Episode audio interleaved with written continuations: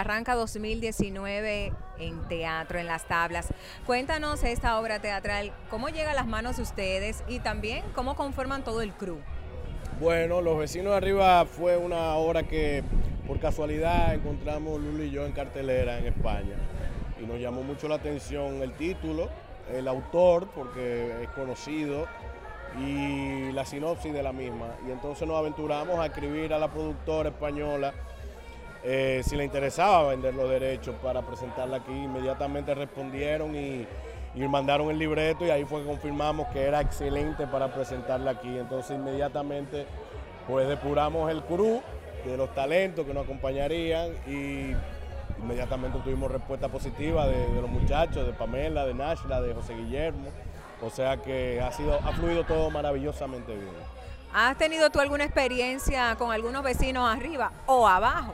Eh, sí, al, lado, al frente. Eh, sí, a todos nos toca unos vecinos.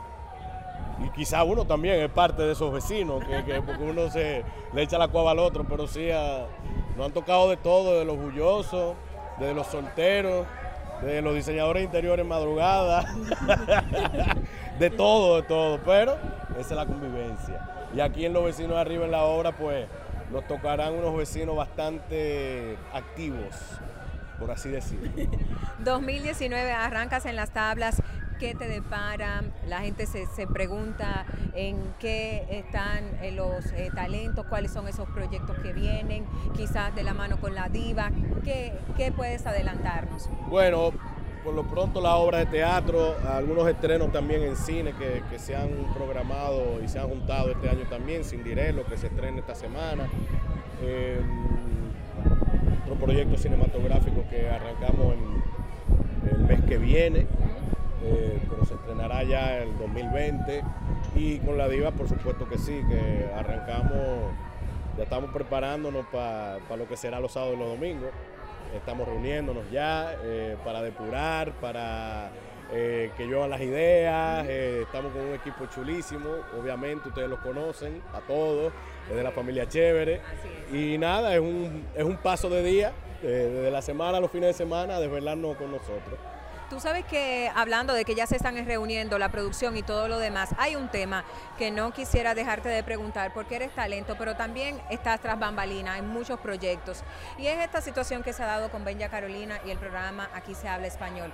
Como talento y también como caballero, que fueron dos hombres quienes, dos compañeros tuyos quienes eh, la entrevistaron. Se ha hablado tantas cosas, muchos comunicadores y periodistas han hablado, pero quizás las figuras, ustedes, no han levantado su voz con relación a esta situación penosa y delicada que ha pasado con Benja. ¿Cuál sería tu parecer con relación a todo esto de que se utiliza gente cuando está como en malas para quizás mofarse? Mira, tú has sostenido lo que, lo que muchos pensamos. A veces nosotros no opinamos para no caer en ese círculo. Eh, igual, como tú mencionaste, la familia de aquí se habla español es queridísima por, por mí, tanto Leondi como, como René, quienes estuvieron a cargo de esa entrevista. Eh, creo que ellos no pensaron eh, el mal que podían estar haciendo. la dimensión. Sobre todo también hoy en día que todo se cuela. Me sentí bastante mal, me dio mucha pena eh, ver el estado en que se encontraba la querida Benja. yo sé lo que yo hubiese hecho de manera personal yo sé lo que éticamente hubiese correspondido a la producción y se cae de la mano. Entonces yo creo que antes de señalar, de, echarle más leña, yo creo que es una lección para corregir, de protegernos todos, de proteger a Benja, de proteger a una dama, de que no todo ni todo el mundo debe presentarse en un programa de televisión, o en un medio público y uno como productor no debe permitir que todo pase. Es tan claro como eso. Yo no creo que haya que... Lo que sí hay que hacer es buscarle ayuda a Bella, sanamente, eh, sin bulto, sin que se publique, sin que crezca. Simplemente es ir a donde ella se encuentra, ver de qué manera se puede ayudar y si ella está dispuesta también. Y que salga positivo, a flote todo. Esas son parte de las cosas que uno a veces no entiende en este país, de que pasa. Y me, me duele mucho porque es mi medio, es mi país, es una dama eh, y son mis compañeros.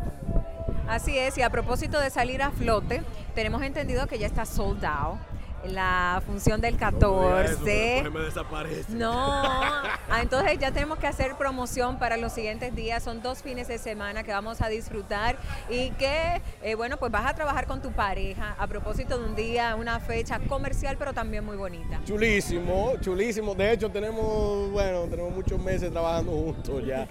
Pero sí, vamos a acabar celebrando en labores, en el teatro, eh, lo que nos gusta hacer. Eh, nos parece muy romántico.